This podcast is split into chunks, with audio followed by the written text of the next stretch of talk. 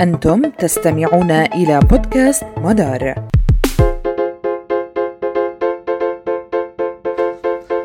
أهلا بكم من المركز الفلسطيني للدراسات الإسرائيلية ونحن في حلقة جديدة من بودكاست مدار.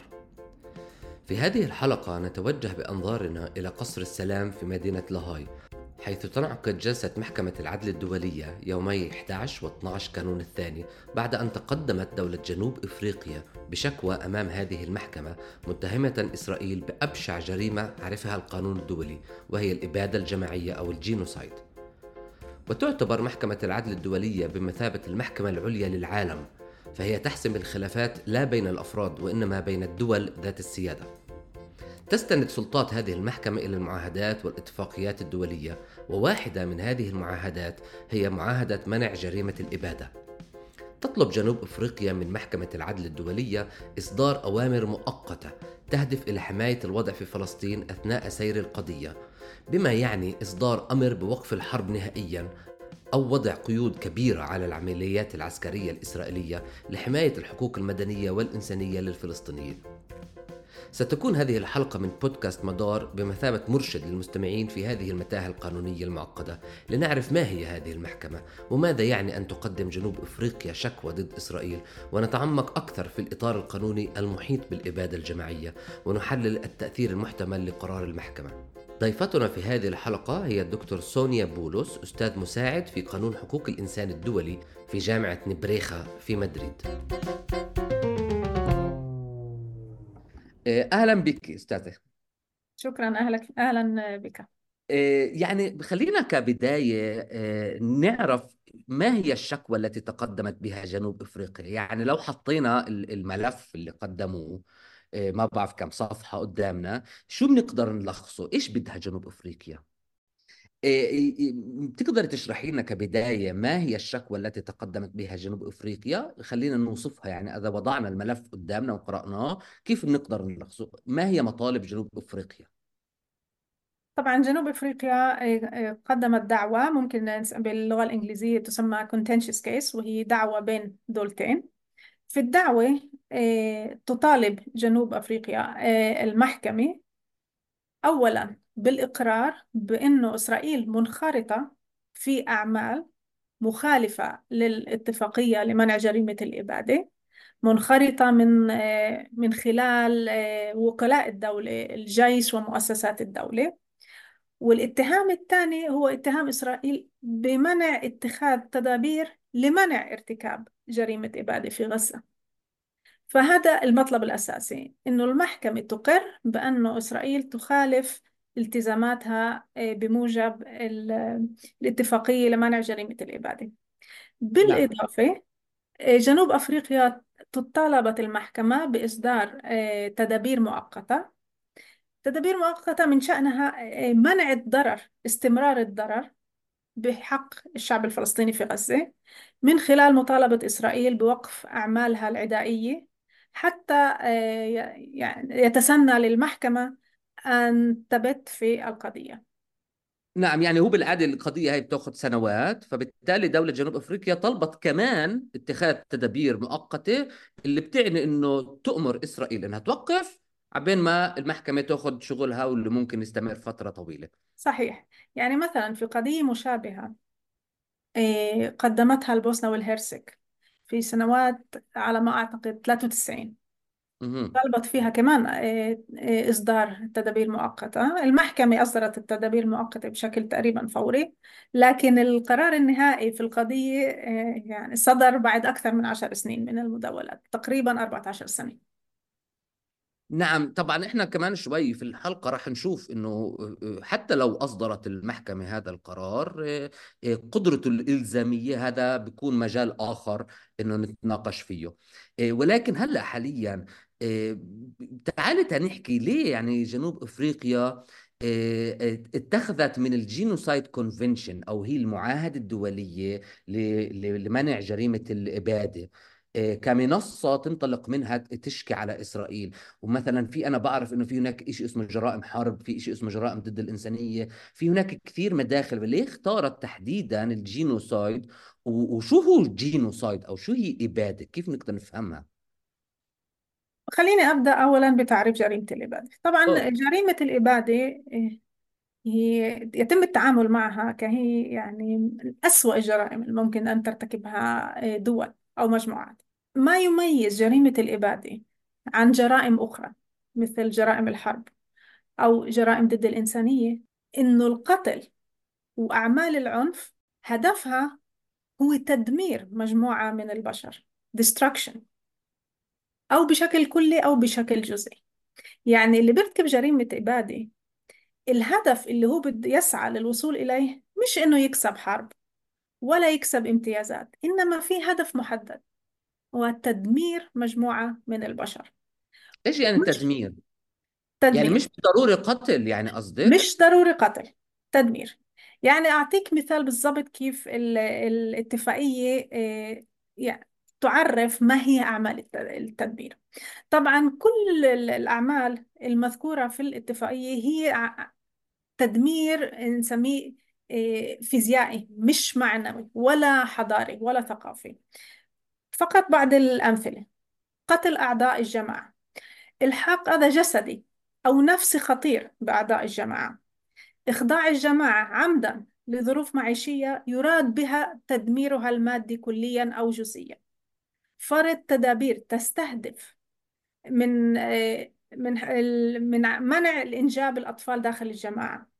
نقل أطفال من الجماعة إلى جماعة أخرى. آه، المعاهدة آه، تشير إلى هذه الأفعال كأفعال إذا تم ارتكابها بهدف تدمير مجموعة معينة.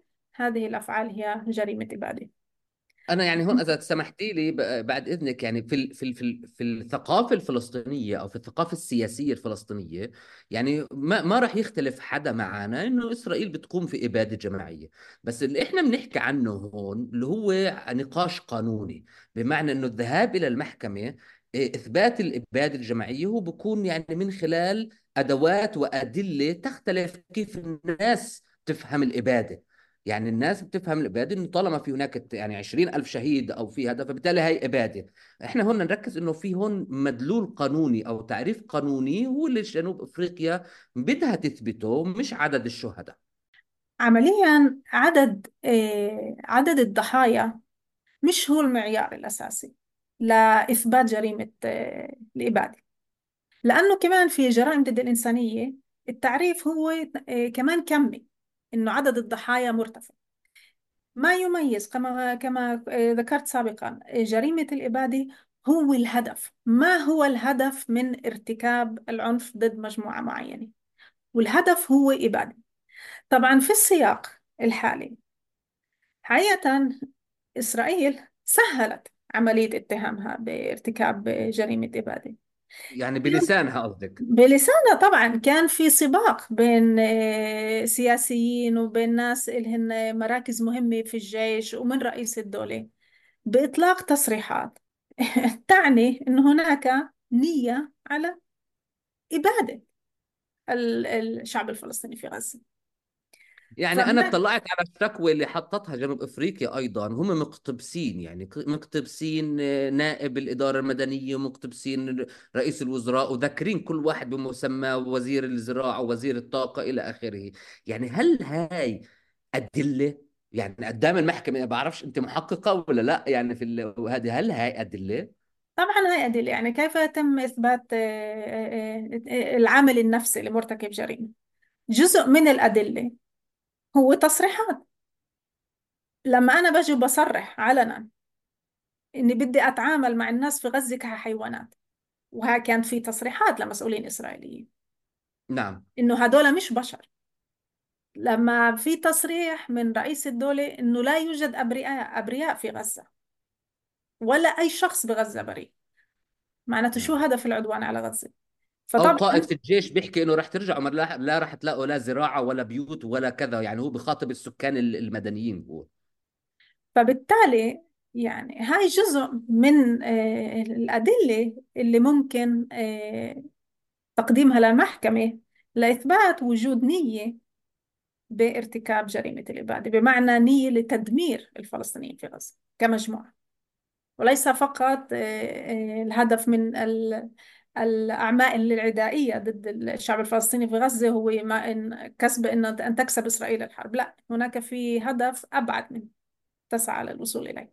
فبالتالي آه، يعني كان من الطبيعي والبديهي إنه لائحة الدعوة اللي قدمتها جنوب أفريقيا تقوم بالإشارة إلى كل هذه التصريحات. وعلى فكرة هذا مش بس تفسير جنوب أفريقيا. يعني كمان خبراء في الأمم المتحدة اللي إلهن باع طويل في العمل على حماية حقوق الإنسان والقانون الدولي لحقوق الإنسان. كمان جزء كبير منهن فسر هذه التصريحات كإشارة إلى إمكانية ارتكاب جريمة إبادة في غزة أو إشارة إلى وجود نية أو لدى بعض القادة الإسرائيليين بارتكاب جريمة إبادة في غزة.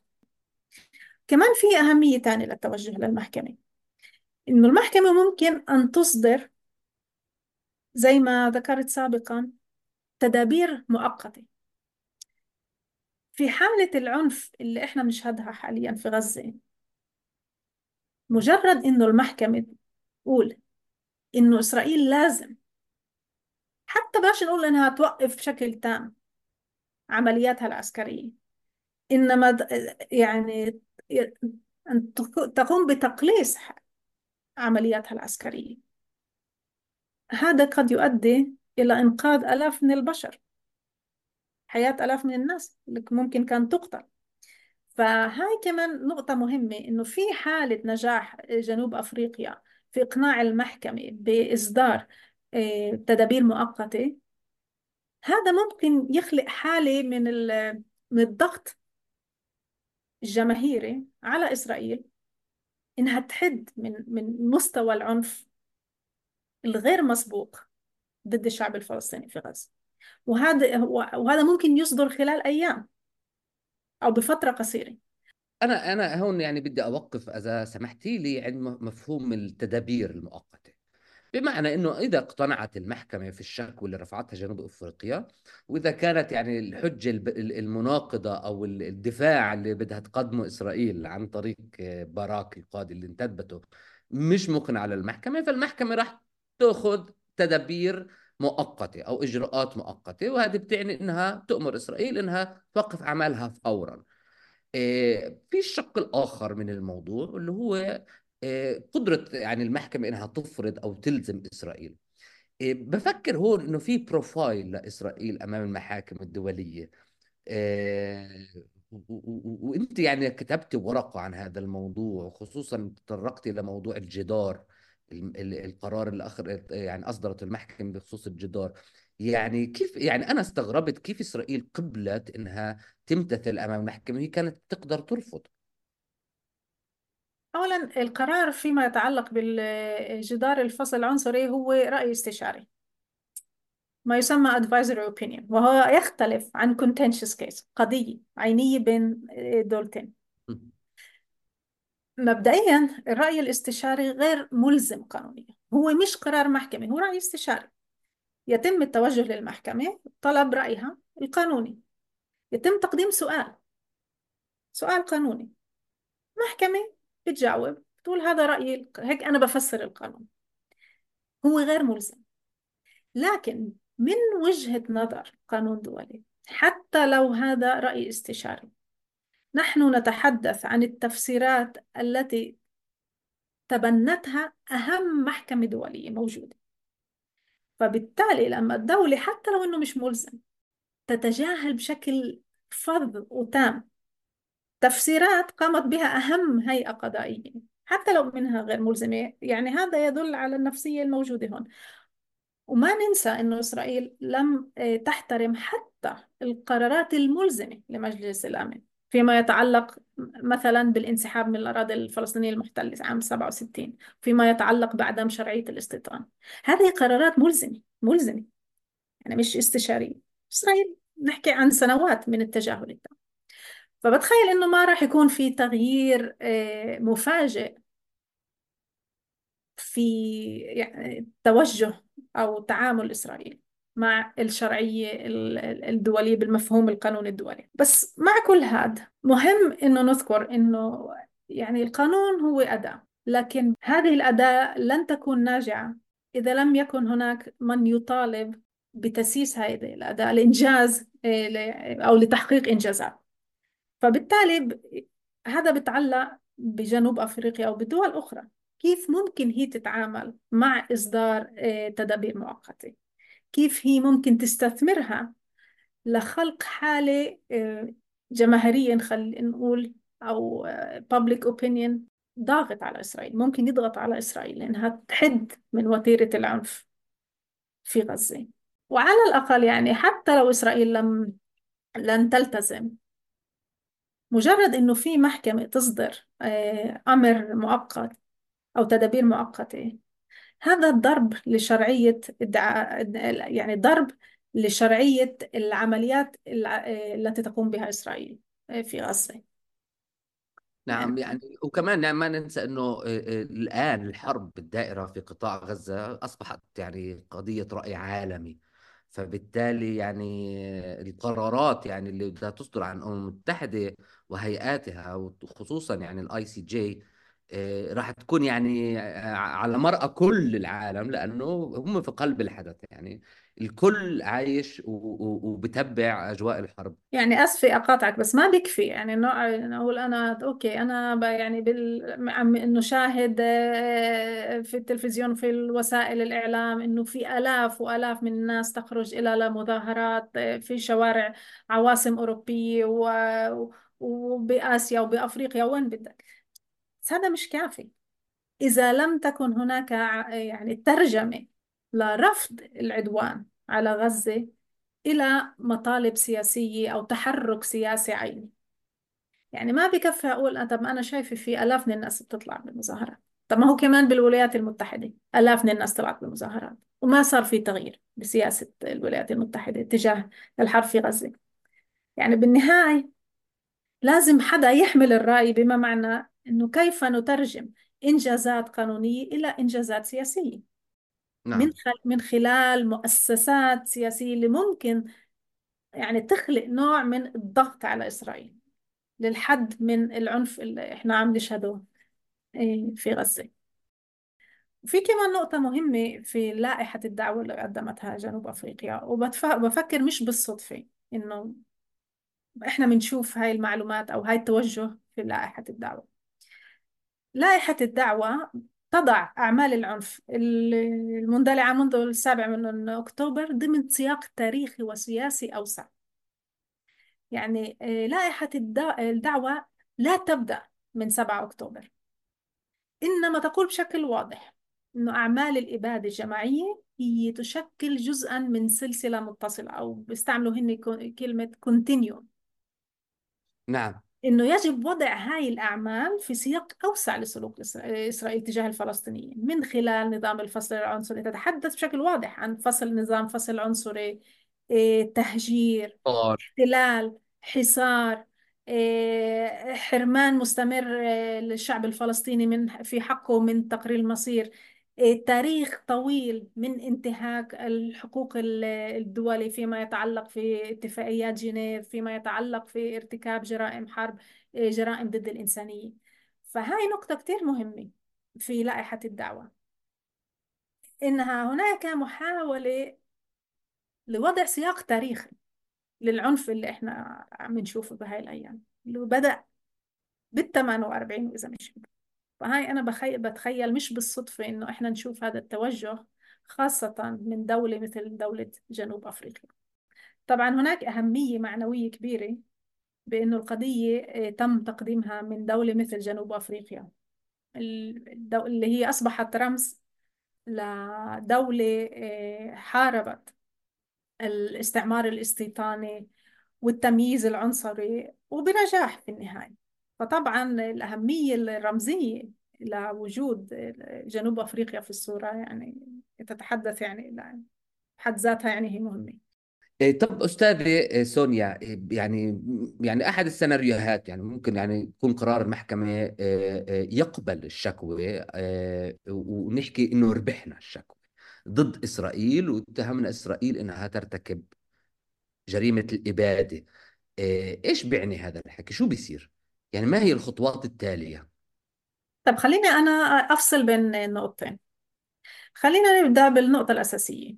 لنفرض أنه المحكمة تقر بإصدار أو توافق على إصدار تدابير مؤقتة. غير النقطة اللي تطرقت لها قبل أنه هذا ممكن يؤدي إلى إنقاذ حياة آلاف من البشر. ممكن يكون لها تداعيات أخرى منها إحراج المحكمة الجنائية بتسريع إجراءاتها. يعني ما ننسى إنه في قضية تتعلق في إسرائيل. صار لها مفتوحة سنين في المحكمة الجنائية فيما يتعلق بالمستوطنات وفيما يتعلق آه، في في غزة ومسيرة العودة. بس للمقارنة لما بدأ العدوان الروسي على أوكرانيا بخلال أسابيع تم إصدار مذكرة اعتقال ضد بوتين فيما يتعلق بارتكاب جرائم أسابيع. نتحدث عن سنوات فيما يتعلق بالملف آه، فلسطين. بالتالي لو تم إصدار آه، تدابير مؤقتة هذا ممكن يكون محرج للمحكمة الجنائية. خليها تسرع في عملية في عملية آه، التحقيق. هاي إضافة إلى الإمكانية أنه ممكن هذا يؤدي إلى إنقاذ حياة الناس. إذا إسرائيل بالنهاية آه، شعرت بأنها مجبرة على الحد من العمليات العسكرية. خل... خلينا ننتقل لل... للاحتمال اللي هو أبعد زمنيا. إذا تم قبول الدعوة والبت لصالح جنوب أفريقيا. طبعا إحنا لازم ما ننسى إنه المحكمة العدل الدولية هي محكمة مدنية. بالنهاية نتحدث عن مسؤولية دول يعني ليست محكمة جنائية. لا نتحدث عن مسؤولية أفراد واتهامهم كأفراد بارتكاب جرائم. بس بدي أرجعك لقضية سابقة. عندما قدمت البوسنة والهرسك القضية ضد آه، صربيا متهمين آه، صربيا بارتكاب جريمة آه، إبادة. واحد من الإدعاءات كانت إنه لا يمكن لمحكمة مدنية محكمة العدل العليا العدل الدولية هي محكمة الصيرورة فيها مدنية أن تقر بوجود جريمة إبادة في حال انعدام مسار جنائي تم من خلاله آه، الإقرار بأنه أفراد قاموا بارتكاب جريمة إبادة. يعني كان الادعاء المركزي للصب في المحكمة إنه كيف ممكن يمكن للمحكمة أن تقرر إنه حدثت جريمة إبادة؟ إذا ما فيش ولا أي فرد تم إدانته بالجريمة. ما هي هاي جريمة جنائية. طب إذا ولا واحد مدان بالجريمة كيف الدولة مسؤولة عن جريمة ولا واحد تم إدانته بارتكابها؟ فالمحكمة قالت هناك يعني يجب أن نفصل بين مستويين. في مستوى المسؤولية الفردية الجنائية. لكن في مستوى مسؤولية دولة ومؤسساتها.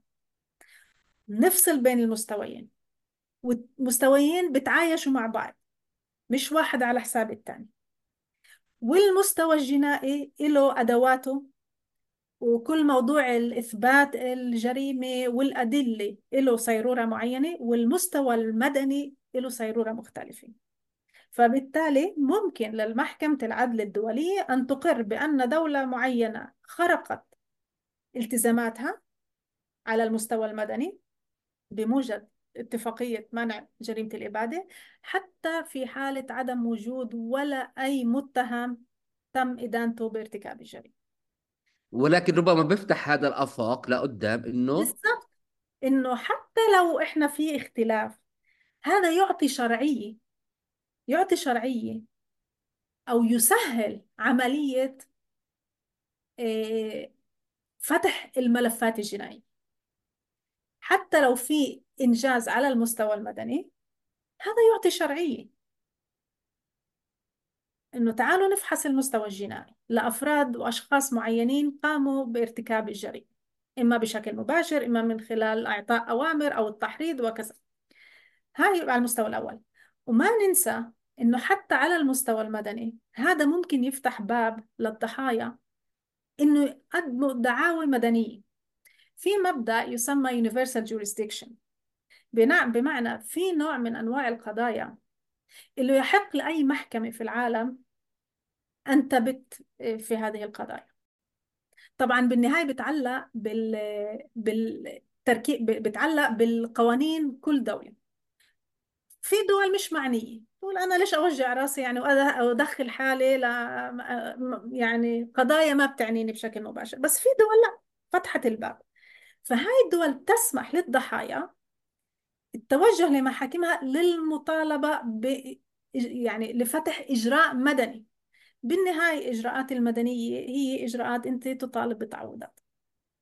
هاي على مستوى الإجراءات المدنية. فتخيل إذا في قرار من المحكمة الدولية يقر بأن إسرائيل خالفت التزاماتها بموجب المعاهدة لمنع جريمة الإبادة. هذا يسهل على الضحايا إنه يستغلوا ما يسمى Universal Jurisdiction Laws ويروحوا يطالبوا بتعويضات ويفتحوا ملفات خارج نطاق آه، الدولة يدوروا وين في محاكم ممكن تسمع. والأهم من هذا كله حتى لو يعني نسينا للحظة كل اللي أنا حكيت عليه. أنا بفكر على المستوى المعنوي. إشي كتير مهم ومركزي وأساسي إنه أعلى هيئة قضائية في العالم تقر بأن هناك ضحايا وتم انتهاك حقوقهم الأساسية. وبفكر هاي يعني حاجة يعني إنسانية بديهية للضحية إنه الناس تعترف. إنه تم ممارسة أبشع أنواع العنف عليها. إحنا في النهاية بنتمنى إنه الحرب تنتهي الآن وفورا ونتأمل إنه كمان يعني نستضيفك في حلقات أخرى قادمة حتى نشرح إذا بصير عندنا تطورات في هذا الملف. أنا بشكرك جدا على هذا الاستعراض اللي قدمت لنا إياه. آه، شكرا كثير على استضافتي ومهم طبعا آه، متابعة الموضوع.